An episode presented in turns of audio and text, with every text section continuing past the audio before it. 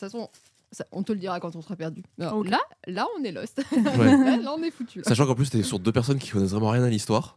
Ouais. Je pense que c'est la préhistoire. Mais en plus, c'est encore pire. C'est-à-dire que déjà, c'est très différent de l'histoire. Donc, franchement, je peux remonter à peu près fin 19e, mais pas plus loin. Genre, on est beaucoup plus loin.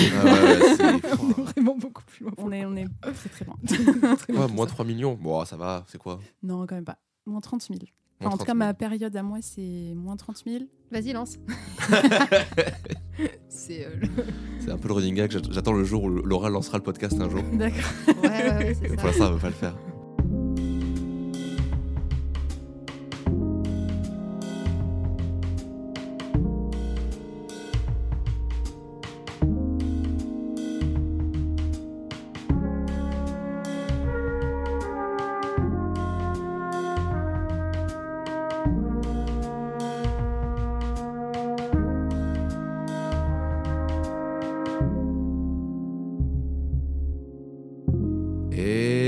Bonsoir Laura. Et bonsoir Robin. Et comment ça va ? Ça va et toi ? Bah écoute, ça va très bien. On se retrouve pour un nouvel épisode de Taisez-vous en compagnie de Anaïs. Salut. Comment ça va ? Ben ça va très bien et je vous remercie de m'avoir invitée. Je suis très contente d'être là. Bah, c'est normal. On reçoit du coup Docteur Vignoble, c'est ça ? Vignol, oui. Vignol, pardon. Je l'ai pas écrit sur mes notes. Les parents, non, mais c'est une blague qu'on ne m'a jamais faite. Désolé de te rappeler tes traumas. Pardon. Quand tu viens du sud-ouest, bon. Je suis désolé. Voilà, j'ai lu vite, j'ai pas noté. Je me suis dit, de toute façon, je le dirai pas. Je me suis dit, mais ça peut être bien de dire Docteur Machin. Ouais. La prochaine fois, je noterai, je le prendrai en note. On te reçoit du coup dans le cadre de ta thèse. Alors, on a essayé de chercher dans quoi ça se classait. C'est une thèse en quoi au final ? Alors, c'est une thèse en préhistoire. Ok. Donc, c'est une toute petite spécialité à l'échelle de l'université de Bordeaux. On fait partie de la plus petite école doctorale, qui est l'école doctorale des sciences et environnement. Et donc, nous, on est une des spécialités de cette école. Voilà. Ah mais c'est, du coup ça vient de la science et de l'environnement, ça vient pas plutôt d'un cursus historique ou quelque chose comme ça ? Exactement, en fait historiquement la préhistoire, le laboratoire de préhistoire de Bordeaux, à la base c'était un laboratoire de géologie du Quaternaire en fait, donc c'était des gens Quaternaire ? Oui, alors le Quaternaire c'est en gros la période la plus récente de l'histoire de la Terre, okay. Qui commence il y a environ 2,6 millions d'années et qui... Hier matin quoi. Voilà, mais qui est en gros, c'est là où on commence à avoir donc c'est une période froide globalement. Ok. Et c'est une période qui voit des alternances entre des périodes glaciaires et interglaciaires. Donc là aujourd'hui, on est dans la période. Donc alors bon, il y a des débats qui disent qu'on est dans l'anthropocène, qui est une nouvelle période climatique qui commence à partir du moment où les activités humaines ont commencé à influencer le climat et tout ça. Mais en gros, on est dans une période chaude, dans ce cycle de glaciaire-interglaciaire. Et donc, moi, la période que j'ai étudiée dans ma thèse, qui appartient au Paléolithique supérieur, c'était dans une période glaciaire, qui s'est terminée il y a environ 10-12 000 ans. Ok. Voilà. Okay. Alors, on va préciser de suite, Laura et moi, est-ce qu'on est bons en histoire ? Du tout. Moi, la dernière fois que j'ai fait de la géologie, c'était en licence. Hein. Ah putain, oui. Voilà, ça donc ça remonte à très très longtemps. Je me souviens d'avoir léché des cailloux dans des TP et c'est tout. T'as léché des cailloux ? Oui, bah oui. Vous léchez des cailloux ? Alors... Parce que c'est nous les mecs en audiovisuel qu'on prend pour des tarés, mais vous léchez des cailloux. Mais c'est parce que s'il y a un goût salé, c'est je sais plus quelle molécule. C'est le gypse. C'est pour distinguer des trucs qui se ressemblent. Et le gypse, c'est le S ? Peut-être. Ok, bon alors du coup, tu nous as parlé de ta période que tu vas étudier. Donc, on rappelle du coup le titre de ta thèse. Trajectoire technologique et dynamique de niche éco-culturelle du Gravettien moyen au Gravettien récent en France. Oui. Pouah. Beaucoup de choses à expliquer. Mais tu nous disais déjà que c'était une période que tu avais étudiée sur le paléolithique supérieur. Tout à fait. Donc... Le paléolithique supérieur, pour rappeler grosso modo ce que c'est, donc c'est une période qui commence il y a environ 45 000 ans et qui s'est finie donc il y a environ 10 000 ans. et qui, pendant laquelle on a donc en Europe et dans le monde entier Homo sapiens, donc c'est notre espèce qui est l'espèce quasiment exclusive à l'échelle de tout le globe. Donc on n'a plus par exemple d'hommes de Néandertal, ou en tout cas c'est devenu très très rare. Et donc voilà, et donc moi du coup la période que j'ai étudiée, ça s'appelle le Gravettien, et c'est une période qu'on a définie sur la base des types d'outils en silex. Ok. Donc, voilà. Vous avez quoi de différent des autres? Alors, c'était en silex. Alors pendant toute la préhistoire, en fait, on a des outils en silex. Je pense que des pointes et puis des lances, laisse-moi tranquille. Des fléchettes. Bah, vous voyez tous que c'est un biface déjà. Oui. Bah voilà, un biface c'est un type d'outil en silex. Enfin, pas forcément. D'ailleurs, ça peut être dans d'autres roches, mais les préhistoriens historiquement, ils ont surtout étudié le silex. Et donc, au Paléolithique supérieur, on a le développement d'un type de production d'outils qui est plutôt axé sur la production de grandes lames, comme des lames de couteau, en fait. Ok. Mmh. Pardon. Je m'étouffe toute seule. et alors que dans la période juste avant, qui s'appelle le Paléolithique moyen, où on a Néandertal, on est plutôt sur la production d'éclats. Donc, c'est des pointes de flèches qu'on voit là, que tout le monde connaît, qui sont taillées en mode... Par exemple, ça peut être ça, oui.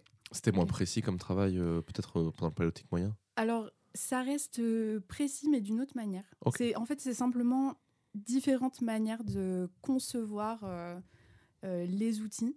Et en fonction de ce qu'on va vouloir faire comme outil, en fait, et en fonction de nos activités, on va avoir différentes façons de créer... Enfin, en fait, il n'y a pas de façon plus efficace que d'autres, par exemple, pour... faire un outil qui va couper de la viande, quoi. Il y a juste plusieurs façons qui sont en fait des variations culturelles. Voilà. Et donc moi c'est ça que j'ai étudié dans ma thèse, c'est les raisons pour lesquelles, les potentielles raisons pour lesquelles on a des différences comme ça entre les outils en silex et leur mode de fabrication au cours du Paléolithique supérieur, et plus précisément au cours du Gravettien. Je te laisse boire et après je te poserai les questions. Je te vois avec ton verre d'eau. Voilà. Et les couteaux, les lames qui ressemblent à des couteaux, l'usage qu'ils en faisaient, c'était quoi? Est-ce qu'ils s'en servaient pour faire genre mettre au bout d'un pic et faire des lances, ou est-ce que c'était vraiment un usage de couteau pour dépecer les animaux ou couper des trucs ou tuer des gens, j'en sais rien. Oui, bah alors c'est une bonne question. On se beaucoup gens. Pour tuer des gens. Ça vient vite en général, hein, c'est pas très longtemps. Voilà. Alors j'avoue que les preuves de tuer des gens, elles sont un peu plus dures à trouver au Paléolithique supérieur. Mais disons que, en fait, une fois qu'on obtient ces lames, ces lames de couteau, on va pouvoir les transformer dans plein de types d'outils différents. Par exemple, on va pouvoir effectivement les transformer en pointes pour les utiliser comme des armatures de chasse. C'est-à-dire qu'en fait, on va prendre par exemple un piquet et on va mettre la pointe au bout, ou alors on va la coller sur le côté. Enfin voilà, on a plusieurs aussi types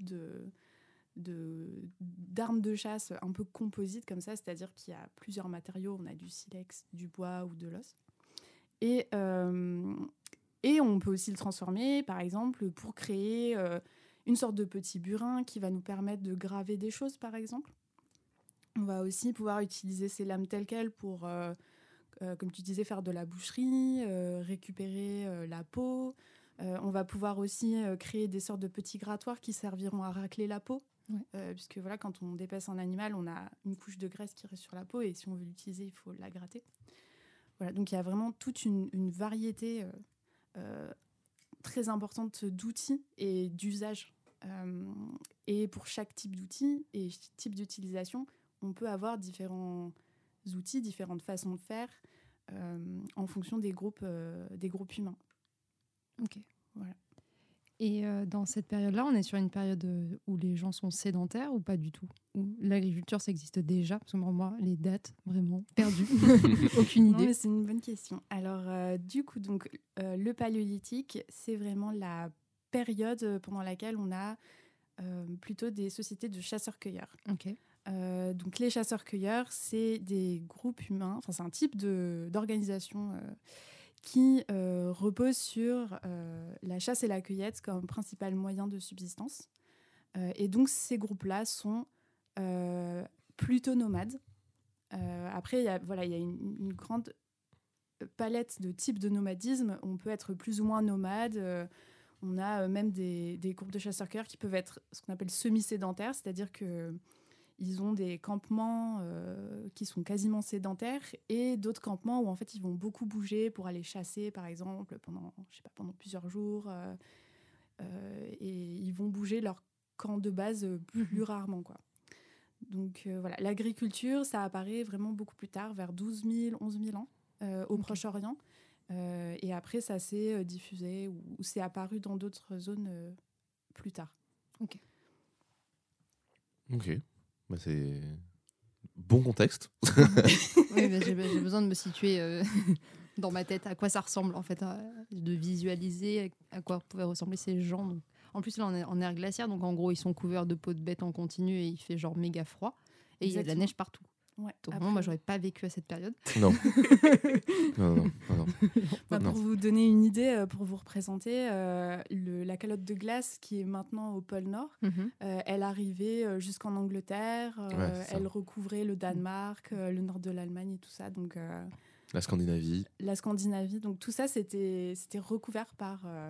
des mètres et des mètres de glace. Super. Voilà.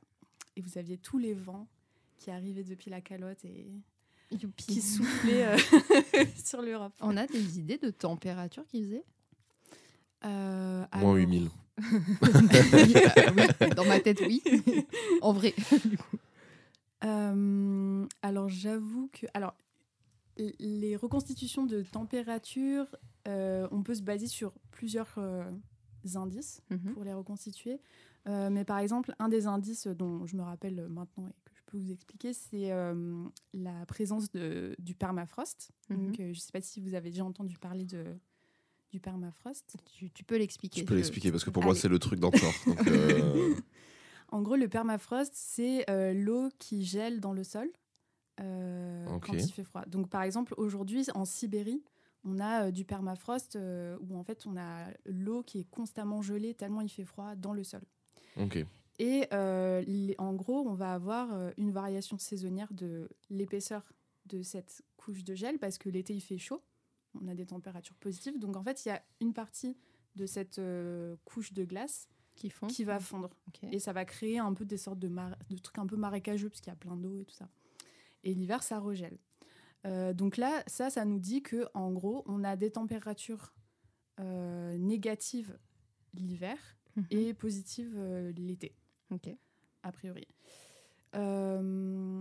Les traces des collègues géomorphologues ont pu déceler de permafrost les plus au sud. Ça peut être, par exemple, dans les Landes. Mais c'est surtout au niveau du bassin parisien. Donc, c'est-à-dire que potentiellement, dans les périodes les plus froides, on a eu du permafrost au moins du coup, peu. On peut dire qu'il faisait à peu près la température qu'il ferait maintenant en Sibérie, à Paris et dans les Landes. Voilà. Incroyable. J'aurais pas pu vivre à cette période. Non, c'est sûr que non. Impossible. Ou seulement sur l'équateur, c'est tout. Vraiment, le point chaud. Dessus. Le Sahara, c'est chez moi, franchement. C'est mon slogan. Tente, c'est bon. Et j'allais te demander, du coup, parce que c'est une question que je pense qu'il vaut mieux qu'on pose en préambule, comment vous arrivez à étudier un truc qui s'est passé il y a 20 000 ans? C'est pas la question la plus simple. Je sais que c'est pas la plus simple, mais c'est forcément la parce que j'ai tellement entendu plein de vannes de gens qui disaient, les mecs qui disent Néandertal il utilisait ça pour faire ça. Tu fais mais d'où tu sors cette information? Comment tu peux le savoir? C'est ça qui me fascine. Ouais. Alors, par où commencer? Je suppose que vous avez un peu de l'étude de carbone 14. Alors déjà oui effectivement. En ce qui concerne les datations. Donc pour savoir à quelle période on se situe, donc ça c'est ultra important. On a trois principaux Outils. Ouais, voilà, outils. Donc la première chose, c'est l'histoire de la recherche. C'est-à-dire qu'on a vraiment, depuis au moins 150 ans, ou un peu plus peut-être, des préhistoriens qui ont fouillé des sites, qu'on appelle stratifiés, c'est-à-dire qu'on a plusieurs couches qui se superposent. Dans le sol, tu veux dire ? Ouais, c'est ça. Et qui correspondent à des cultures archéologiques différentes. Et donc là, on va pouvoir se dire, bon, bah voilà, telle culture est avant telle culture, qui est après telle culture, etc., etc. Donc ça, c'est une première solution. Ensuite, la seconde façon, c'est d'utiliser le carbone 14, effectivement, pour des périodes plutôt récentes, jusqu'à 45-50 000 ans. Parce que... Récente. Avant... non, mais les échelles de temps, tout est relatif. C'est une méthode qui ne marche pas pour les périodes très anciennes. Ouais. Mais on a d'autres outils pour dater des trucs plus anciens. Par exemple, un truc que je trouve super cool, c'est qu'au Paléolithique moyen, donc pour Néandertal, il y a des chercheurs qui sont capables de dater la dernière fois que des grains de quartz ont vu la lumière du jour dans le sédiment. Et c'est hyper stylé. Ah, comment c'est possible de faire ça ? Ouais, je sais pas trop, mais... Là, c'est une technologie qui me dépasse. Mais sinon... mais c'est incroyable. Bah ouais, c'est trop cool, je trouve. Bref, c'est fou tout ce qu'on peut faire, quoi. Mais voilà. Et puis la dernière chose, en fait, c'est d'essayer de retrouver des événements climatiques particuliers. Par exemple, on va avoir certaines éruptions volcaniques bien connues. Si on retrouve une couche volcanique qui est de telle date, par exemple, on va pouvoir dire « Ok, bah, là, on a cet événement volcanique, donc ce qui est après, bah, c'est plus récent, et ce qui est avant, c'est plus ancien. Okay. » Donc c'est... Et voilà, et puis il y a plein de... Bon, voilà. Okay. Et globalement, vous faites des carottes dans le sol et vous récupérez, vous faites alors ça c'est ça, ça c'est ça, ça c'est ça. Alors pas tout à fait, non. Du coup, les préhistoriens, on travaille plus sur des sites archéologiques. Où, en fait, on va fouiller. Donc, il y a plusieurs types de sites. On va dire qu'il y en a deux principaux. Il y a des sites plutôt qu'on appelle en abri sous roche ou en grotte. Donc, où là, en fait, on va plus souvent avoir des sites stratifiés avec plusieurs couches. Par exemple, il y en a plein en Dordogne. Si jamais vous passez vos vacances là-bas, vous pouvez en visiter plein. C'est Lascaux ou des trucs comme ça ou... Alors c'est Lascaux, après... c'est un peu plus particulier. C'est un site orné, une grotte ornée, qui avait une couche archéologique, mais c'est un site qui est peu, on va dire... La richesse en outils est moins importante, quoi. Okay. Ça a été beaucoup retravaillé par l'homme depuis. Non, c'est pas ça. C'est alors, bah, en fait, il y a plusieurs facteurs pour Lascaux. Alors, c'est pas ma spécialité ce site, mais non, ce que je sais, c'est que déjà quand on a découvert la grotte, en fait, on a pas mal fait d'aménagements pour le tourisme qui ont détruit une partie des couches. On a aussi des couches qui ont été fouillées de façon expéditive, on va dire. Et donc, c'est un peu difficile d'étudier ce site, enfin, de façon précise en tout cas. On a toujours quelques collections et tout ça quand même. Mais voilà. Et voilà, donc on a les sites, donc, comme je disais, les sites en abri sous roche stratifiés. Et après, on a aussi des sites qu'on appelle plutôt de plein air, où en fait, on va retrouver... alors, c'est assez rare, mais on peut retrouver quasiment la même organisation spatiale des vestiges qu'il y a 30 000 ans, avant que le site soit enfoui. Voilà, un peu comme une sorte de Pompéi... pour simplifier. Vous grattez, et après vous retrouvez des trucs, et vous descendez, et vous retrouvez d'autres trucs. Alors là, on est à telle époque. Ah, on descend, là, on est à telle époque. C'est ça. Et genre, tiens, il a taillé son silex ici. Ah, mais il a utilisé son outil dans une autre zone. Et waouh, c'est trop stylé. On est à moins 10 000 ans et à moins 10 000 mètres aussi. Non, pas aussi profond, je sais. Ok. Et le Gravettien, ça correspond à quoi par rapport à la période en question ? Alors, le Gravettien, donc, c'est une subdivision du Paléolithique supérieur. On a donc 3 critères, généralement, qu'on utilise, principaux, pour déterminer si un site est gravettien ou pas en Europe. C'est une culture archéologique qui est uniquement en Europe. Donc, on va avoir d'une part un type de pointe en silex qui est assez particulière, qui s'appelle une pointe de la gravette. Donc, c'est de là que vient le terme gravettien. Et c'était des pointes, en fait, qui sont assez, pointues et un peu... en forme de pointe. Ovale à la base, quoi. Okay. Et qui étaient probablement, donc c'est pas sûr pour tous les types de pointes de la gravette, mais probablement elles étaient plutôt utilisées comme des pointes au bout d'une lance. D'une sorte de lance ou d'une sagaie, enfin voilà. Et ensuite, la deuxième chose, c'est que on a des représentations, enfin des façons de représenter un style graphique, voilà, on va dire, assez spécifique de cette période, notamment pour représenter des femmes, quoi. Enfin, ce qu'on interprète comme des femmes. Je pense que vous avez tous entendu parler de la Vénus de Brassempouy, c'est la petite dame avec une capuche en hiver. Un peu ronde. Non, c'est pas celle qui est ronde. Non. Alors, il y a aussi. Parce qu'il y en a une qui lui ressemble. Il y a celle qui est fine et grande et la petite. Oui, la fine et grande. Alors, je pense que tu parles de la Vénus de Lespugue et effectivement, c'est. Il y a moyen, oui. J'ai pas les noms. Il y en a plein de façons de Vénus, mais c'est effectivement c'est des Vénus qui ont donc, des Vénus, c'est un nom que les préhistoriens leur ont donné, mais on ne sait pas du tout ce que ça représente. Elles ont généralement des grosses fesses, des gros seins, et elles ont des membres un peu atrophiés et une tête toute petite.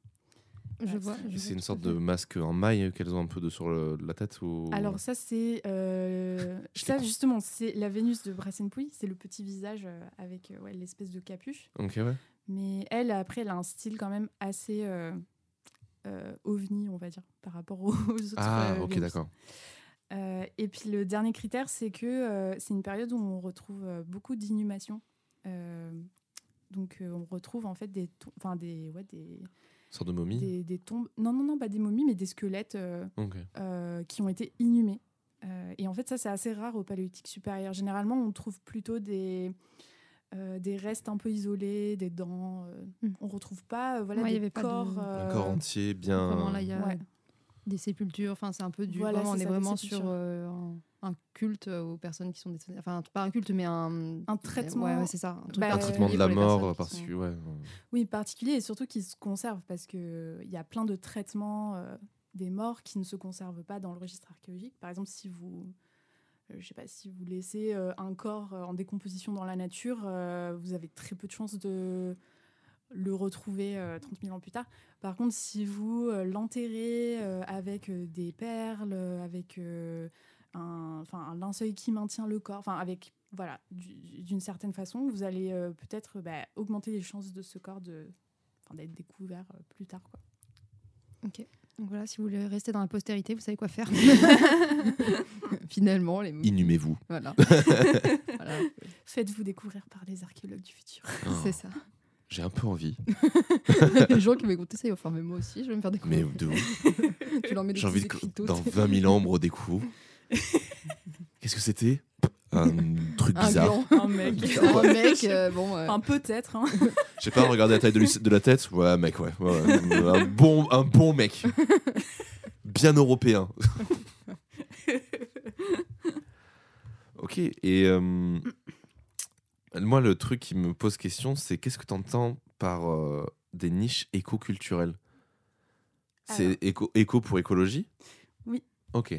En fait, pour résumer la problématique de ma thèse, c'était en fait d'essayer de voir l'influence du climat et de l'environnement sur l'évolution culturelle, justement, de ces façons de fabriquer des outils en silex. Et plus particulièrement, moi, je me suis plus focalisée sur les armes de chasse en silex, donc comme les pointes de la gravette, par exemple.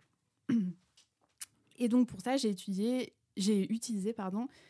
un outil qui s'appelle la modélisation de niche écologique qu'on a transféré à l'archéologie. Alors, et moi, je sais ce que c'est, mais il va falloir lui expliquer ce que c'est une niche écologique. En gros, à la base, une niche écologique, c'est l'ensemble des conditions environnementales dans lesquelles une espèce peut survivre et se reproduire voilà, indéfiniment. C'est ça. Ok. Donc, c'est la place qu'occupe l'espèce dans l'environnement et elle est adaptée à cet environnement. Okay. Elle a les ressources nécessaires pour survivre et se reproduire et donc refaire des enfants et machin. Exactement.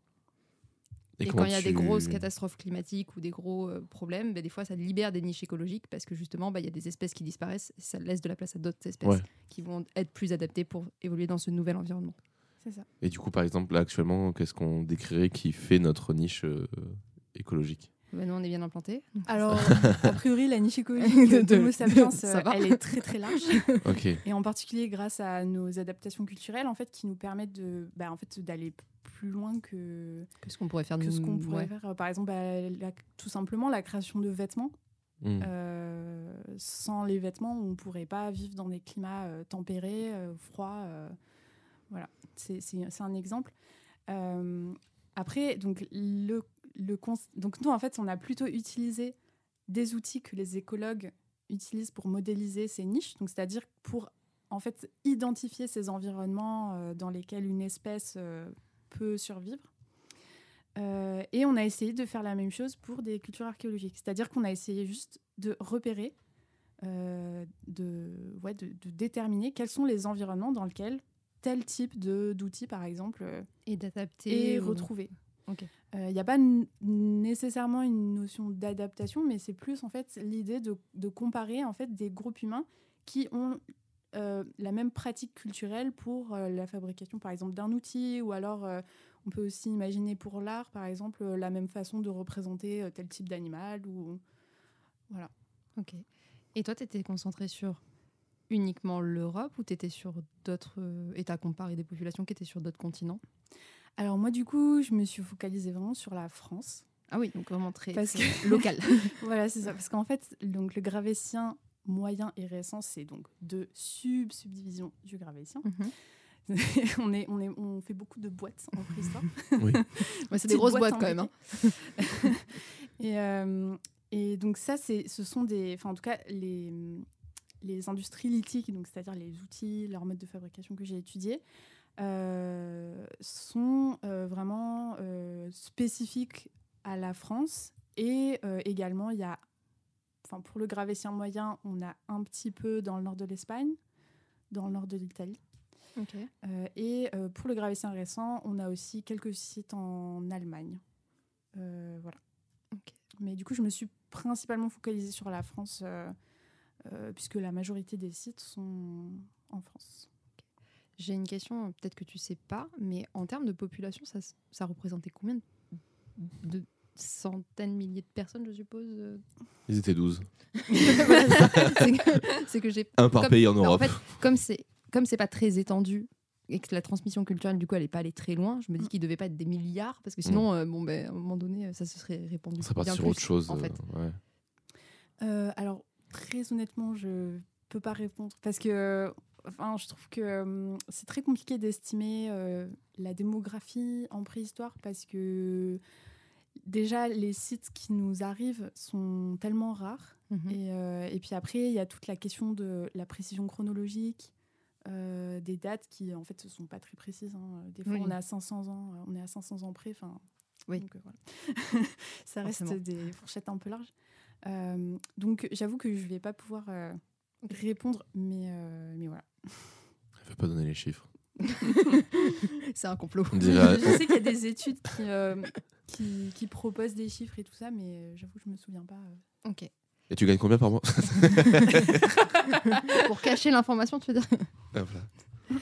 Et en termes d'animaux, il y avait quoi? Enfin, qu'est-ce qui a disparu? Il y a sûrement des espèces qui ont disparu depuis, ou des trucs. On était sur quel genre d'espèces que côtoyaient ces personnes? Alors, du coup, pareil, ça dépend vraiment des régions.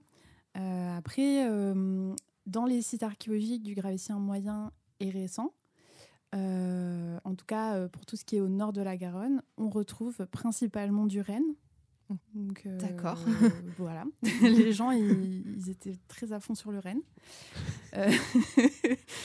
Le renne, c'était l'équivalent du poulet, tu veux dire? Ouais, mais vraiment. Okay. C'est le mouton, en fait. C'est le mouton, plutôt. En plus, c'est un débile. Donc, d'accord, donc vraiment, c'est le mouton. Ouais. Est-ce que c'est une des causes qui aurait pu faire disparaître du coup cette espèce en Europe, ou c'est aussi le climat qui a fait que c'est une espèce qui est repartie plutôt vers le nord après? Alors pour le renne, pour le coup, ouais, c'est vraiment une question de climat. Ouais. C'est une espèce qui est adaptée à des climats plutôt froids, voilà, de toundra, steppe et tout ça. Type Canada et compagnie. Quoi. Ouais, Canada, Scandinavie, Sibérie. Voilà, ouais, exactement. Après, voilà, il y a plein d'autres espèces aussi qui étaient là.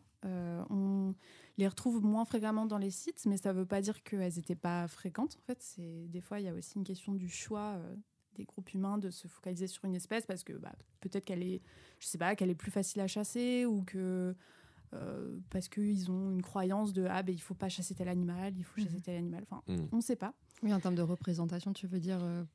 Même en termes de dessin, qu'est-ce que tu peux retrouver? Peut-être qu'il y a certaines espèces qui n'étaient pas représentées parce qu'il n'y a pas d'intérêt pour eux, ni d'un point de vue chasse, ni d'un point de vue culturel, et du coup, oui. Alors oui, c'est possible aussi. Pareil, c'est... Alors ça, c'est toujours des hypothèses un peu qu'on garde un peu à l'esprit parce que ça nous permet de ne pas interpréter cette abondance du renne comme « Ah ben en fait, dans... il n'y avait que des rennes. » Il n'y avait que des rennes. Ce n'est pas le cas. Il y avait le Père Noël, il y avait plein de traîneaux partout. C'est ça. Il y avait des rennes, et voilà. Comment ça, c'est Néandertal qui a buté Noël? Mais ouais, il y avait aussi, bah, par exemple, des bisons. Il y avait du mammouth aussi. Ah, on est encore sur une période avec les mammouths. Ça a disparu quand, le mammouth, à peu près? Ok. Je sais pas exactement, je pense vers 10 000, un truc comme ça. Quand il a vraiment commencé à faire chaud. Ok. Mais je sais pas, il faudrait vérifier. Et ouais, du mammouth, du bison, on a d'autres, du cheval. On a aussi, dans des environnements plus montagneux, on peut avoir le bouquetin. Il y a aussi des carnivores, par exemple le renard, voilà, des blaireaux. Plutôt quand même des animaux qui sont encore fortement présents en Europe. Bon, mis à part le mammouth, bien sûr. À part ceux qui sont très adaptés au froid, en fait. Ouais, voilà, c'est ça. Oui, c'est ça, ou à des environnements très stéppiques, en fait. Puisque là, on est plutôt... Enfin, en tout cas, en France, on est plutôt sur des environnements un peu forestiers, plaines et tout ça. Et donc, on a plein d'espèces qui sont plus là. Et puis bon, après, avec l'anthropisation, on a évidemment certaines espèces qui ont plus d'espace ou quoi, mais voilà, et... Oui, en gros, je pense j'ai à peu près tout dit. L'anthropisation, c'est le fait que l'homme ait pris la place oui, voilà, c'est dans, le fait dans la nature. On transforme de plus en plus l'environnement. Pour nous, quoi. Pour que ce soit adapté à nous-mêmes et à nos pratiques. Pour l'homme. C'est ça. Voilà. Ok. Bah écoute... C'est très intéressant. On a fait le tour de ta thèse, tu penses, là? Oula. Ouais, t'avais l'air de dire, voilà, je t'avoue, mais il y a 10 000 ans quand même. Non, oui, oui, enfin après, dans ma thèse, j'ai fait plein de trucs. T'as soutenu surtout? Oui, j'ai soutenu. Et on n'a pas parlé de ça. Ouais, enfin. Ça s'est passé comment ta soutenance Alors, franchement. Je pense que c'était un des jours les plus intenses et les plus beaux de ma vie, en fait. Et parce que je me suis tellement donnée à fond et tout, et j'ai tellement tout donné, en fait, que c'était vraiment la consécration de tout mon travail pendant 3 ans. Et surtout, moi, ça faisait très longtemps que je voulais faire une thèse et que j'étais à fond sur ce sujet. Donc, en fait, il y a vraiment eu un côté... j'ai enfin atteint mon objectif de vie et tout. Trop bien. Donc, ouais, c'était vraiment super. Voilà. Après, la redescente a été très rude, du coup. Ah ouais. Parce que du coup c'était tellement intense et j'avais tellement mis d'énergie là-dedans que après j'étais un peu là qu'est-ce que je fais maintenant de ma vie et l'équivalent d'une dépression postpartum sur une thèse, quoi. Exactement. Postparthèse. Postparthèse. C'est une excellente tu peux déposer le nom si tu veux. Postparthèse, allez, on y va. Franchement. Fabien. Alors, allez, c'est bon, ça suffit les jeux de mots. Okay, ouais. Et t'avais pu choisir les membres de ton jury, ou c'est des spécialistes du Gravettien ou des choses comme ça qui sont intervenues sur ta thèse? Alors du coup, les membres de mon jury, je les ai choisis ensemble avec mes directeurs de thèse. Ouais. Ils m'ont demandé, qu'est-ce que t'aimerais avoir dans ton jury et tout ça. Est-ce qu'il y a des gens... En gros, la question c'est, est-ce qu'il y a des gens avec qui t'aimerais travailler après, ouais. Après parce que du coup, ça fait un contact très privilégié avec les membres du jury. Et donc voilà, du coup, donc, moi j'avais déterminé plusieurs noms. Mmh. Donc il y avait des spécialistes du Gravettien, mais il y avait aussi des spécialistes des modélisations de niches écologiques et des modélisations du climat, parce que du coup dans ma méthodologie de modélisation, j'utilise des modèles de climat et tout ça pour faire mes modèles. Et il y avait également un géomorphologue donc, qui est spécialisé sur le nord de la France. Enfin bon bref. Et voilà. Et après, en fait, on a adapté cette liste à availability, enfin le fait que les gens étaient dispo. La disponibilité. J'ai des trucs comme ça aussi des fois. Genre t'as des mots en anglais, t'es là genre bon. Alors en français, c'est quoi déjà? Ça arrive. Donc c'est la disponibilité des différents membres. Ouais, bien sûr. Parce qu'il y avait des gens qui nous ont dit non, moi je suis pas dispo, non. Et aussi, il y a plein de règles toutes pourries de l'ED en mode il faut qu'il y ait une parité, il faut qu'il y ait. Genre, la moitié des professeurs, au moins la moitié qui soient professeurs. Et les rapporteurs, c'est des professeurs. Voilà. C'est un peu chiant à construire un jury de thèse. C'est un peu compliqué, ouais. Ouais, c'était hyper chiant. Et du coup, moi, mon jury, en fait, on n'a pas réussi à respecter la parité parce que. Moi non plus. En fait, on. Mais parce qu'en fait, ce qui est la sous-représentation des femmes au niveau des professeurs fait que du coup, soit elles sont ultra sollicitées pour tous les jurys de thèse, donc elles ne sont pas dispo, enfin elles ne peuvent pas faire 60 thèses par an, elles ont autre chose à faire. Et du coup, comme elles ne sont pas beaucoup, elles sont sollicitées, mais toi, tu es obligé d'avoir au moins la moitié de tes jurys qui sont professeurs. Donc, tu ne peux pas non plus... tu es obligé d'en mettre des professeurs, mais tu ne peux pas trop... Mais je suppose aussi qu'il doit y avoir une certaine manière... de contourner ça, par exemple, si dans une spécialité il y a vraiment genre 20% de femmes et 80% d'hommes, tu vas me dire je veux bien essayer de respecter la parité, mais après, elle est déjà pas présente. C'est au mieux, mais en fait la parité c'est pas une règle obligatoire, non. C'est plus professeur c'est obligatoire et rapporteur des professeurs aussi. Et moi pour le coup j'avais demandé à plusieurs femmes et en fait soit elles étaient pas dispo, soit elles lisaient pas le français. Donc, il y a ça aussi. Il y a ça. Mais t'es pas obligé de la mettre en anglais ta thèse quand tu la... Non. Ah.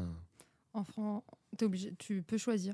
Mais en fait, faut que l'école doctorale demande que t'aies des raisons pour l'écrire en anglais. Faut que tu le justifies par exemple avec des membres du jury qui sont anglophones uniquement et que t'es... du coup, pour qu'ils puissent lire ta thèse, il faut que ce soit en anglais. Mais si tu prends qu'un jury français et que tu dis je vais la faire en anglais, ils vont te faire pourquoi on est en France, tu l'écris en français. C'est pour publier dans Science. Mais en fait, si tu l'as fait sous forme d'article, tes articles sont forcément en anglais. Oui. Donc le reste de la thèse, ton intro, ta problématique et tout ça, tu peux les écrire en français. Donc ça, c'est pas publiable en fait en soi, directement. Mais ouais. C'est pas des articles. Tout à fait. Moi, j'ai des questions sur ton parcours parce que... alors moi, j'ai fait biologie. Oui. Et du coup, je me dis que j'aurais peut-être pu atterrir dans ta branche, vu que tu sais environnement. Donc en fait, il aurait fallu que je fasse quoi? Géologie? Alors, avec une licence de bio, tu aurais pu intégrer le master donc préhistoire que j'ai intégré à Bordeaux. Alors, le nom du master, c'est biogéosciences, un nom un peu tout pourri, mais en gros... On a mis tous des bouts de mots et on a fait un mot. Biogéochimie, c'était le truc de Tania. Ouais. Elle connaît Tania. Oui, Tania. Maxwell. On a soutenu un jour d'écart. Oh. Je sais pas si on avait reçu Tania quand on l'avait soutenue, par contre. Non. Elle n'avait pas encore soutenu, ouais. Et je sais plus. Et du coup, tu fais t'as un équivalent master du coup, ouais. Le master, donc c'est un master anthropologie biologique et préhistoire. Ok. Donc en fait, on a un semestre où on fait de tout. Et il y a aussi une branche dans le master, une branche archéothanatologie. Donc c'est l'étude de la mort en préhistoire. Okay. C'est genre le légiste, mais du côté pas médecin, quoi. C'est le légiste de la préhistoire. Exactement. Il y a plein de médecins légistes, enfin d'archéothanatologues qui sont en fait des archéologues légistes aussi. Okay. Ou qui s'engagent dans cette voie. Enfin bon bref, c'est passionnant, je trouve, l'archéothanatologie. J'étudie les morts récents et d'il y a 10 000 ans. Voilà. Ça va, bon. Moi, mon panel, c'est les morts de maintenant à... jusqu'à ce qu'on trouve plus rien, en fait. Mais après, je suppose qu'à toute façon, un médecin légiste, il est plus à même d'observer des crânes ou des choses comme ça et de dire, bah là, il y a eu telle fissure, donc effectivement, il a été frappé par par un objet quelconque. D'identifier des maladies aussi. Ouais. Sur les... Ouais, alors, c'est pas... bon, les médecins légistes, en soi, pas nécessairement. Mais en tout cas, les archéothanatologues, c'est exactement ce type de problématique qu'ils étudient. Donc, c'est par exemple, ils peuvent déterminer des pathologies, des trucs que tout le monde connaît, c'est l'arthrose par exemple. Ils peuvent être là, genre, telle personne. Il y a des trous sur où les articulations sont cartilagineuses qui explosent. Donc il y a ça. Il y a aussi toute l'étude des sépultures pour voir en fait comment un corps se décompose. Et en gros, par exemple, si vous avez un corps qui croise... Enfin, si vous trouvez un squelette avec les mains croisées sur le torse, c'est obligatoirement qu'il y avait quelque chose qui maintenait ses membres contre son torse au moment où il s'est décomposé. Quand on meurt, au bout d'un moment, notre corps, il a ce qu'on appelle la rigidité cadavérique. Et donc, en fait, on va relâcher tout. Et on va aussi... être rigide et on ne va pas pouvoir remettre, par exemple, les bras sur le torse. Enfin, voilà. Du coup, donc, ça veut dire qu'au moment où il y a eu ce processus de décomposition, il y avait des liens ou un linceul ou un truc qui maintenait les bras contre le corps. Donc voilà, c'est un petit peu des... C'est des petites enquêtes, en fait. Et tu posais la question de comment ils savent, comment les préhistoriens arrivent à dire ça. En fait, c'est vraiment genre, on est un peu des enquêteurs, on cherche des mini-indices et tout ça. Détective archéothanatologue. C'est ça. Et tu parlais de modélisation climatique et de modélisation. Ce que tu entends par modélisation, c'est des logiciels informatiques, en gros. Tu fais des prédictions de trucs, tu lances un calcul mathématique qui va te dire il y a plus de chances que ce soit ça, il y a des... Voilà. Alors, oui, exactement. Alors, dans les faits, c'est ça. La modélisation, en gros, l'idée, c'est d'essayer de recréer un phénomène, de le modéliser, quoi. Donc, ça veut dire qu'on va essayer de reprendre tous les paramètres et de le simuler. Dans les faits, effectivement, moi, j'utilise beaucoup de programmation... pour le climat par exemple, alors c'est pas moi qui fais mes modèles de climat, mais en gros c'est des modélisateurs du climat qui vont avoir une grosse machine où ils vont rentrer plein de paramètres et ils vont simuler en fait une terre avec ce climat là dans une époque en particulier, c'est ça, avec certains paramètres qui correspondent à l'époque. Et après, ils vont pouvoir simuler, par exemple, la température de l'eau, l'étendue des glaciers, la précipitation. Et donc ça va nous permettre d'avoir des cartes, un peu comme la météo, en fait, mais pour le passé. Après, il y a beaucoup de... C'est très incertain. Les modèles, c'est... il ne faut pas les prendre comme des choses vraies. C'est avant tout un exercice intellectuel aussi pour réfléchir à l'influence de certains paramètres sur les processus qu'on étudie. Et voilà. Ok. Et ça m'a fait penser à un autre truc qui n'a rien à voir. Enfin, qui n'a rien à voir, mais qu'est-ce qui s'est conservé de cette époque-là ? Parce que là, tu parles des silex, toi, tu récupères les silex, mais qu'est-ce qu'on peut retrouver d'autre et qu'est-ce qui a complètement disparu, qui disparaît très vite en fait dans le temps. Les corps.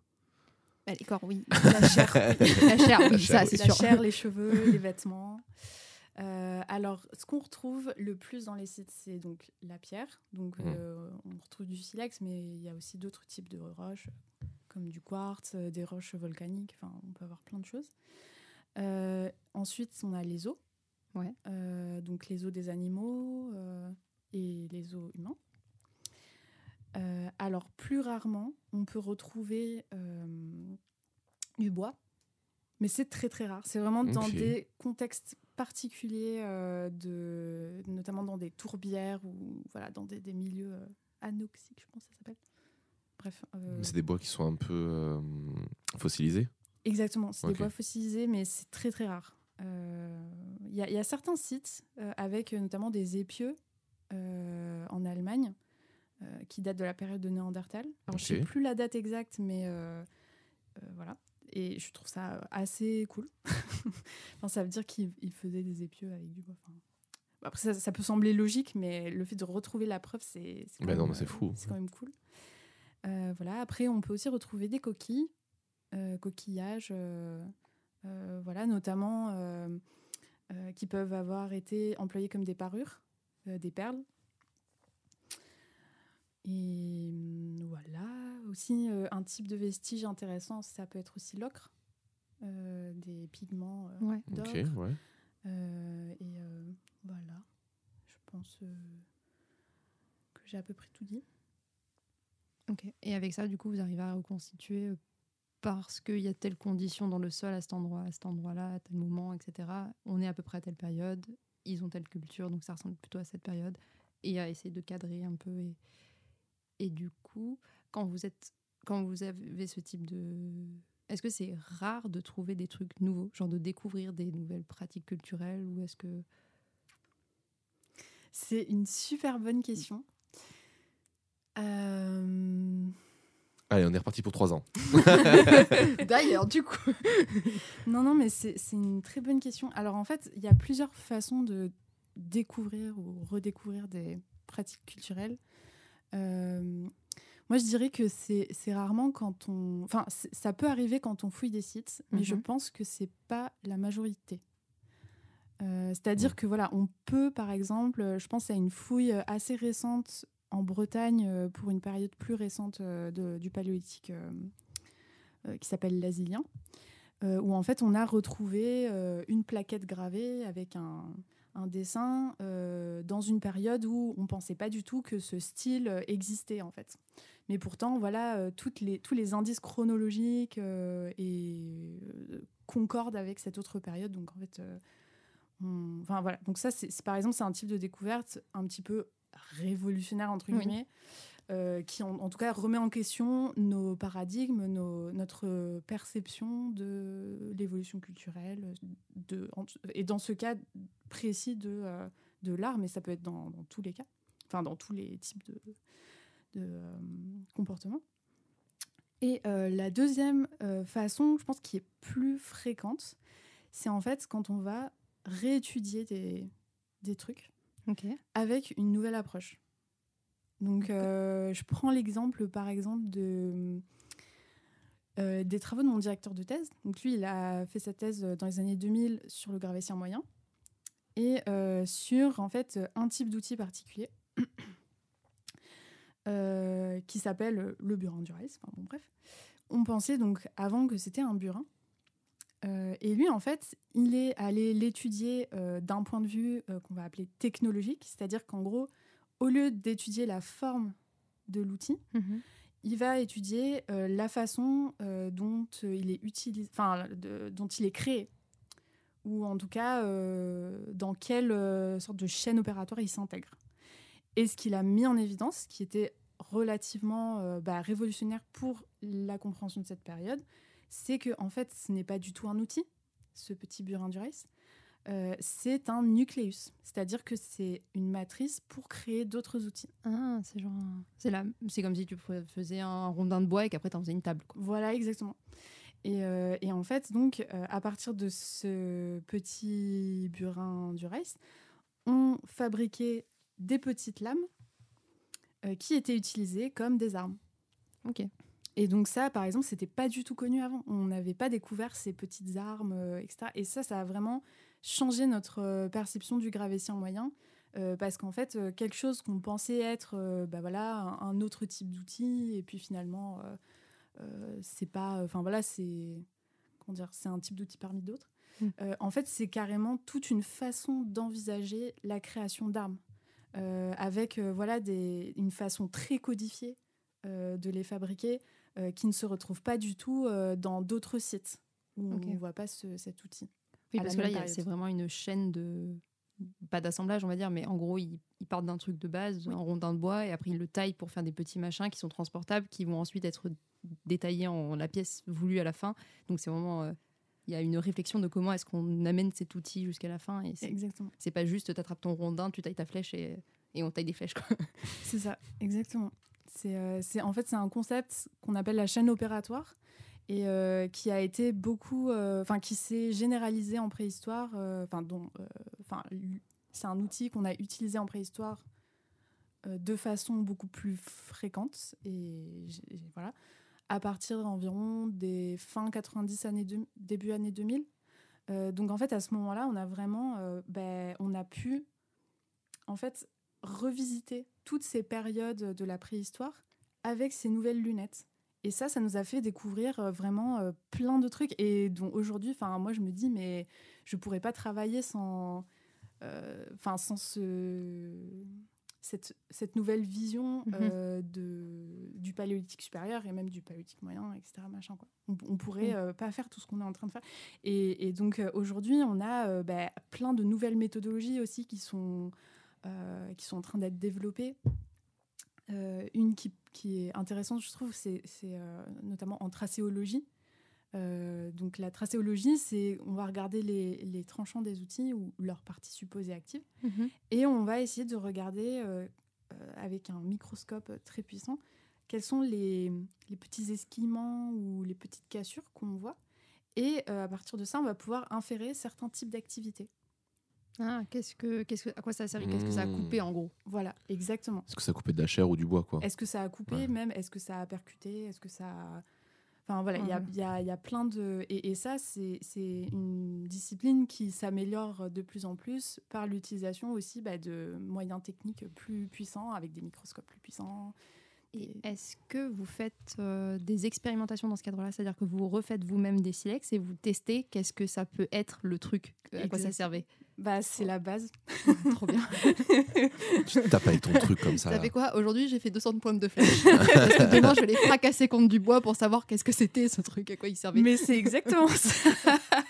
J'ai des collègues, vraiment, leur taf, c'est de refaire des outils et après de les jeter sur des carcasses. Et c'est ça, genre 100 fois et tout. Et ensuite, ils étudient et ils sont regardent le microscope, alors ça fait toujours la même strie, là. C'est exactement ça. Des enfants. C'est trop cool. C'est trop bien. Ça, c'est pour les gens qui écoutent. Si jamais un jour vous voulez faire des trucs un peu marrants, vous aimez un peu la programmation, un peu les cailloux et jeter des trucs. Voilà. La préhistoire. Voilà. C'est un peu manuel. La préhistoire, c'est vraiment votre... Vous aimez Minecraft ? Rien à voir.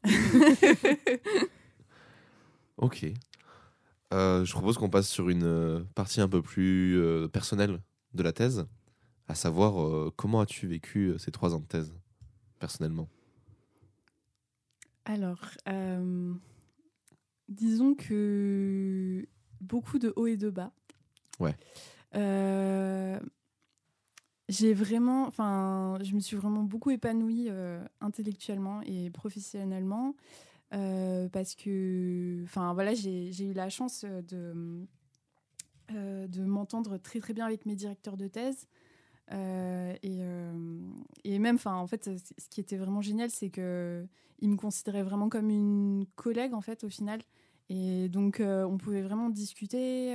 Ils me donnaient des conseils, mais moi, je pouvais choisir de les écouter ou de faire autrement. Enfin, c'était vraiment des discussions et ça, c'était hyper stimulant et hyper cool. J'ai beaucoup appris et puis je me suis beaucoup amusée, notamment dans toute la partie programmation parce que moi, j'aime bien un peu les casse-têtes et tout ça. Et pour ceux qui font de la programmation, vous savez que la plupart du temps, on résout juste les bugs. Oui. On est en train de péter un plomb sur... Écrire la ligne de code, c'est le plus simple. Résoudre les bugs, tu fais, j'ai envie de crever. C'est exact. Vive Stack Overflow. Et Google. Mais donc ça, c'était vraiment chouette. Et puis aussi, j'ai fait des rencontres vraiment... qui ont changé un peu ma vie. Enfin, des gens avec qui je suis amie et qui sont des personnes très importantes pour moi aujourd'hui. Après, je dois avouer que c'était vraiment difficile par certains moments. Plutôt psychologiquement ou... Ouais, alors je pense que moi, de base, je suis quelqu'un un peu trop perfectionniste. Moi, je suis biaisée, Audrey, elle m'a déjà tout dit. C'est une copine. C'est vrai qu'elle me ramassait à la petite cuillère assez souvent.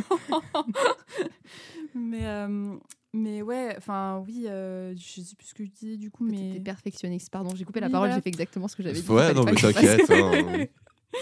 Donc ouais, je suis un peu trop perfectionniste, du coup ça fait que je me mets beaucoup la pression. Et en fait, c'est un milieu qui est déjà très compétitif. Et donc, on a déjà beaucoup de pression du milieu en général pour publier, travailler vite, travailler beaucoup, ne pas prendre de vacances. Voilà.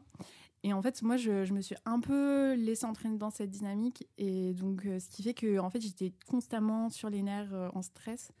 Il y a des moments que j'arrivais à décrocher quand je prenais des vacances, mais en particulier toute ma dernière année de thèse, j'ai pas du tout réussi à sortir de cette dynamique. Et ça a été quand même assez dommageable sur ma santé, notamment l'année post-thèse, qui était vraiment, pour le coup... je dois dire que... Si t'as passé un an à te mettre à fond dans le truc et à dire il faut absolument que je publie, que je machin, que je truc, quand ça a dû s'arrêter... C'est le contre. T'as dû sentir le vide. C'est le vide et en même temps, t'es encore dans cette dynamique parce qu'en fait, t'as été un peu formaté et du coup, moi, je me mettais à fond la pression alors que ça va, j'étais en première année post-thèse, y a pas besoin de... Enfin, y a pas le feu au lac, quoi. Ah, mais deux salles, deux ambiances, nous deux, quand on en a discuté, on était là, alors rien à voir. On n'a pas dit... Non, mais moi, j'ai vraiment trop travaillé cette année et vraiment, j'ai fait un burn-out, en fait.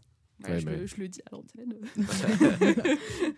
Mais ça, c'est vrai que c'est une chose qui était plutôt un bas, on va dire, un point négatif. Mais sinon, après, sinon, les choses plus négatives, c'était plus les petits dramas au labo. Tous les débats sur la loi programmation recherche. Ça. Et l'angoisse de l'avenir, du fait que tout le monde dit qu'on n'aura pas de travail, qu'on va galérer, qu'on n'aura pas de travail avant 10 ans. Donc tout ça, c'est vrai que c'est... En fait, ça crée un peu une ambiance anxiogène qui fait qu'on n'est jamais trop tranquille. Enfin, en tout cas, moi, c'était le cas. Aujourd'hui, ça va beaucoup mieux parce que... Je me suis soignée et parce que j'avance. Et parce que t'as un postdoc surtout. Et parce que j'ai un postdoc. C'est surtout ça en fait. Enfin, c'est parce qu'après avoir galéré sorti les rames pendant un an pour essayer de trouver une postdoc, elle a un postdoc en fait. C'est ça surtout. Et dans le coin, t'as pu garder un poste aussi ou t'as bougé elle était déjà pas là. Alors ouais, donc du coup moi cette année j'étais en Belgique. Pour des raisons personnelles. Et donc, j'ai postulé dans plein de projets. Et j'ai obtenu, enfin, un projet de 1 an à Paris, à l'Université de Nanterre. Oh. Et donc, c'est un super sujet qui est plus axé sur l'histoire de la préhistoire, du coup, de la discipline. Où, en fait, je vais essayer de réfléchir à la façon dont les préhistoriens travaillaient sur le terrain. Et comment en fait leur approche de la préhistoire, de la fouille, des collections, ça a influencé notre perception du Gravettien, du coup. Ok, donc en plus tu restes sur la même période que... Voilà, c'est ça. Ok, stylé. Mais avec un petit angle d'attaque un peu différent. Oui, une vision plus de réflexion sur les pratiques scientifiques de l'époque et de comment elles ont évolué et s'influencent les unes les autres. C'est ça. Mais oui, parce qu'en fait, quand on y réfléchit, quand on fouille un site archéologique, en fait, on le détruit. Oui. Et on détruit plein d'infos. Et donc, selon les différentes époques, et il n'y a pas de... Enfin, je veux dire, on ne va pas critiquer les archéologues du XXe siècle pour leur méthodo. Enfin, on peut critiquer, mais ils avaient la méthode qu'ils avaient en fait. Nous on a évolué aussi parce qu'on a réfléchi à comment eux ils travaillaient. Enfin voilà, donc ils ont fait au mieux avec les connaissances de l'époque. Ouais. Voilà. Mais quand même c'est important de savoir comment ils ont travaillé pour justement savoir ce qu'on peut dire ou pas de ces collections, qui en fait représentent 80-70% des collections archéologiques. Qui ont été fouillés en tout quoi. Donc c'est quand même une source d'infos assez grande que je trouve qu'il serait dommage de mettre de côté juste parce que ça a été fouillé avec d'autres méthodologies. Okay. Pour un truc à rien à voir et pour revenir pour mettre une note peut-être positive par rapport à ta période de thèse, t'avais des loisirs, des trucs que t'aimais bien faire pour sortir de ta thèse, genre c'est quoi tes petites passions? Alors... Minecraft. Non, ça c'est ta passion, on a compris. Non. Non, mais Terraria, par la version géologie de... C'est ça. Ouais, ça c'était dans ma phase confinement, je jouais beaucoup à Terraria. Okay. Alors, moi en fait, ce qui était un peu compliqué dans ma thèse, c'est que dans les 2 premières années, j'étais souvent en mission. Mm-hmm. J'ai dû faire des missions à Paris et en Dordogne pour... mais pendant... Paris, j'ai passé 4 mois et Dordogne, j'ai passé 6 mois. Et donc, c'était compliqué d'avoir un peu une activité genre à l'année... Voilà, mais en dernière année de thèse, j'ai fait de la danse. Voilà, donc ça me faisait vraiment beaucoup de bien. Mmh. Après, oui, moi, j'aime bien, effectivement, les jeux vidéo. Les thésards, c'est tous des geeks, c'est terrible. Oui. Je pense que c'est un truc universel, quelle que soit la discipline, les thésards sont des geeks. Mais moi, je trouve ça assez logique, en vrai, mais... c'est trop bien. Déjà, c'est trop bien. Mais aussi parce que vraiment, le jeu vidéo, moi, je trouve qu'il y a vraiment un truc de recherche, d'exploration, de machin, et c'est forcément des traits liés à des gens qui aiment de la recherche, tout simplement. Ouais, et puis il y a un côté imagination aussi. Et voilà, après, moi, j'aime beaucoup lire, donc j'essayais, en fait... Enfin, j'ai plein de collègues qui n'arrivent pas à lire de romans, parce qu'en fait ils passent déjà leur journée à faire de la biblio et tout, donc ils sont là, j'en ai marre de lire,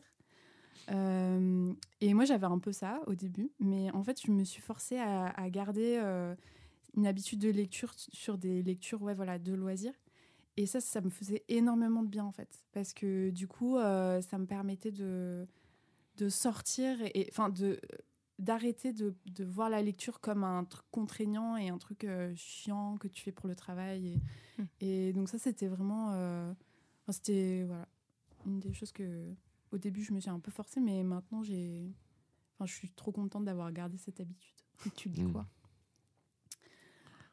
Plein de trucs, j'aime beaucoup la fantaisie, les classiques. On les dit, quoi. Alors, suis-je étonné? J'adore Le Seigneur des Anneaux. Et... la science-fiction, j'avoue que je connais moins cette littérature. Après, j'aime bien les romans, un peu la littérature classique. J'aime un peu tout, en fait. Dernier roman lu? Dernier roman lu, Vango.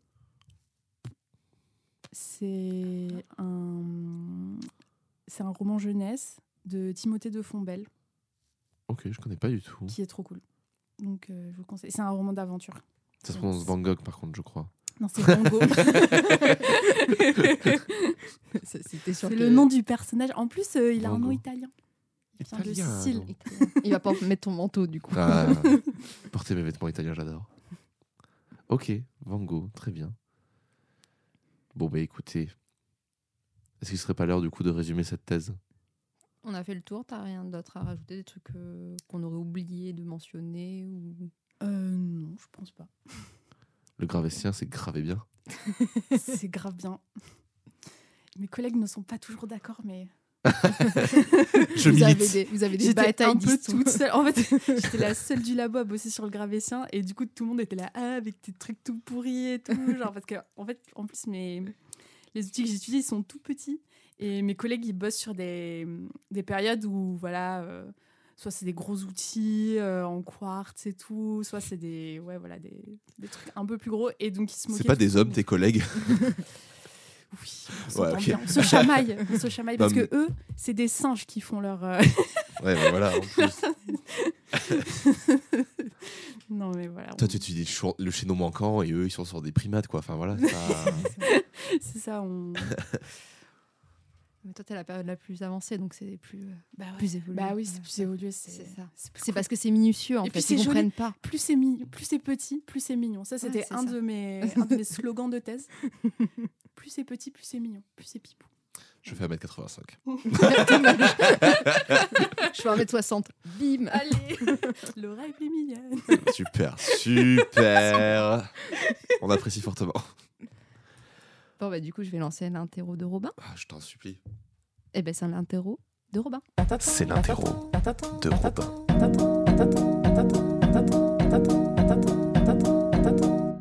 Ok, donc. Ah oui, parce qu'on l'a pas dit. Là, il a, en gros, en une phrase, il doit résumer ta thèse. Ok. Voilà. Et après, tu peux dire si c'est bien, pas bien, ou compléter s'il manque des trucs. Okay. Et j'ai fait exprès de ne pas noter le moment où tu as dit « je vais résumer ma thèse » pour pas la répéter. Ah oui, pour pas la répéter, yes. Mais il était question du coup d'étudier du coup l'impact écologique et je suppose aussi un peu technologique et culturel de cette période-là. Donc, étudier donc, l'impact technologique, écologique et culturel. Je dis pas le titre. Non, je dis pas le titre, mais c'est juste pour me retrouver. Sur du coup cette période du Gravettien et sur les hommes préhistoriques du coup de cette période-là. Voilà, en gros c'est ça. Okay. C'est l'impact du climat et également effectivement. Enfin sur les hommes et sur tout ce qui était. On n'a pas trop parlé mais des facteurs aussi culturels et enfin d'autres facteurs sur les pratiques, enfin la fabrication des outils de ces hommes okay. et femmes. Il y avait beaucoup de femmes qui chassaient ou pas. Alors ça, je ne saurais te dire. On sait pas. Je crois que, non, ouais, que ça fait Manon Bril avait dit que... Il me semble que Manon Bril avait dit que... Une reco préhistorique, s'il te plaît. Ok, je donne pas l'anecdote. Je laisserai la donner. Cool. Eh bien, écoutez, merci beaucoup Anaïs d'être venue nous présenter ta thèse. Bah, avec plaisir et merci à vous. On va passer juste un petit moment de recommandation culturelle afin de... permettre de glisser tranquillement vers la conclusion de cet épisode. Est-ce que tu as une recommandation à nous faire du coup ? Ça c'est bien. Alors du coup, donc ça n'a rien à voir avec mon sujet, mais c'est un livre qu'on m'a offert et que j'ai vraiment trouvé passionnant. Enfin, je l'ai dévoré. C'est un livre de vulgarisation en histoire okay. qui s'appelle Pasqua et ses deux maris. Une esclave entre Angola, Brésil et Portugal, par la chercheuse Charlotte de Castelnau-l'étoile. Donc le 20 août 1700, à Salvador de Bahia, au Brésil, la noire Pasqua, aujourd'hui libre, qui fut la captive de Francisco Álvarez Távora, est arrêtée par l'Inquisition. Elle est embarquée sur un bateau vers Lisbonne, où siège le tribunal du Saint-Office. Pasqua est accusée de bigamie. Elle s'est mariée au Brésil, alors que son premier conjoint, épousée en Angola, est encore vivant. Les sources du procès de Pasqua nous sont parvenues, mettant au jour la réalité des sociétés esclavagistes de l'Atlantique Sud, ainsi que le contrôle de l'Église, tant sur les esclaves que sur leurs maîtres. Les minutes du procès témoignent du caractère pointilleux de la justice inquisitoriale, dont l'enquête minutieuse est menée sur 3 continents, révélant ainsi une étonnante préoccupation pour le mariage des esclaves. Elle donne la parole à une femme qui, face au terrible tribunal de la foi, ne s'avoue jamais vaincu. C'est la voix de Pasqua, esclave d'abord en Afrique puis en Amérique, que ce récit fait entendre. Et donc le livre a eu le prix du livre d'histoire du Sénat 2020 et le prix lycéen du livre d'histoire des Rendez-vous de l'histoire de Blois de 2020 également.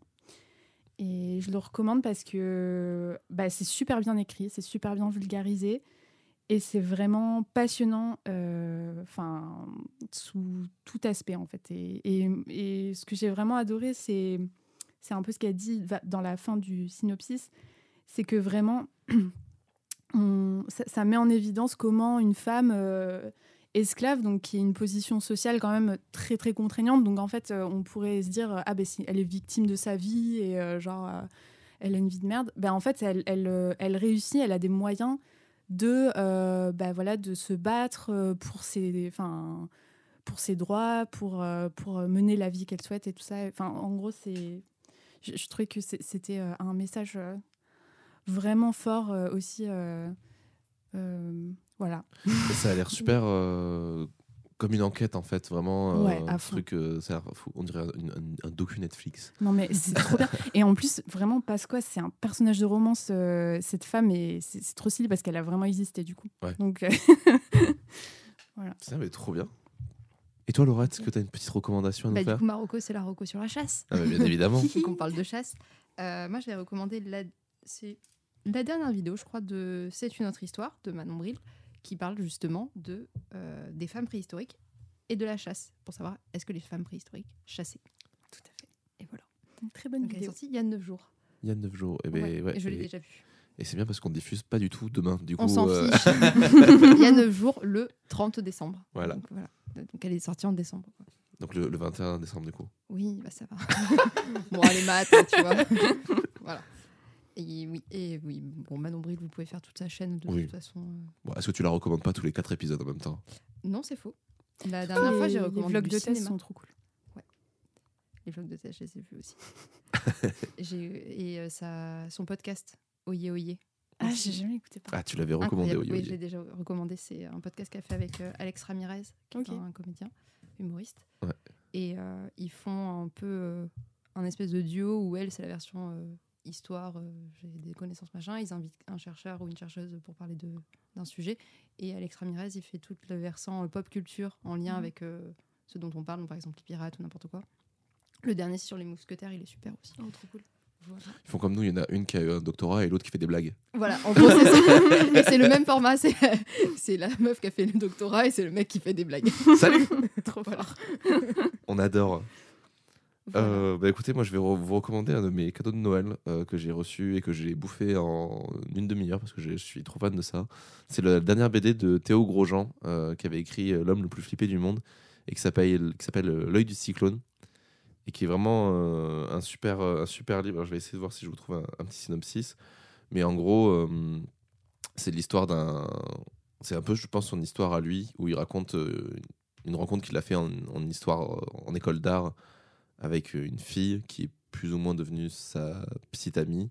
Et en fait, ça raconte comment deux personnes un peu anxieuses se mettent en couple, voient la vie, pensent l'amour. Il y a beaucoup de réflexions là-dessus. Il y a des pages qui sont vraiment extrêmement belles. C'est très BD Instagram, mais quand même...